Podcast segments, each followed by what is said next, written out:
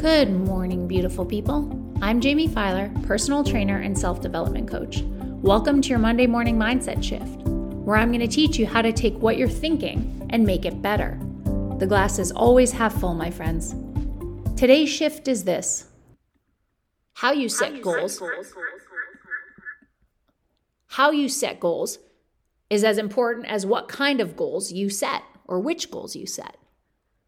Continuing our theme from last week about effective goal setting, step four is called the balance assessment. When you put too much emphasis on just one or two areas of your life, you can become warped. As you review your list of goals you set, determine if it relates to, or rather, how many areas it relates to of the eight in your life physical, emotional, spiritual, relationships, financial, business, family, and adventure. I personally went from physical all the time to all business. And now, really, it wasn't until COVID hit that I was actually given the time and perspective to devote a little more time and attention to each category. It honestly happened by accident. So take a look at your goals and see whether they're kind of skewed towards one direction or another. Are they all about your family?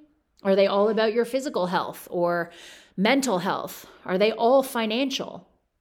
Let's try not to be too one dimensional. Step five, let's explore.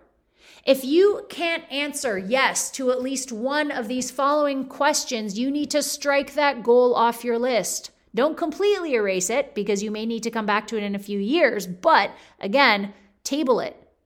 The following questions you need to answer yes to are Will reaching this goal make me happier?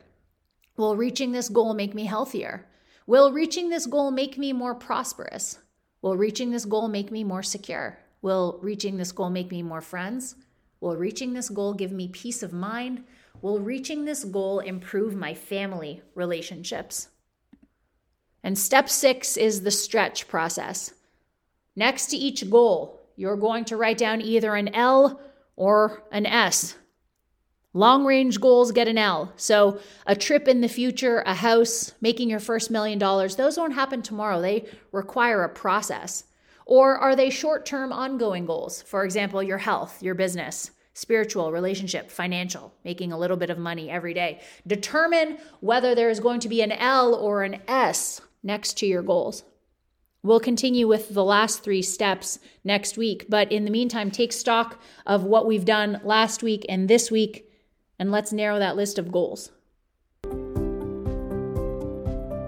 And that's your Monday morning mindset shift. I appreciate you listening. If you loved what you heard, subscribe, like, share, and tag me in stories about this podcast. I'll share back. Until next time, the glass is always half full, my friends.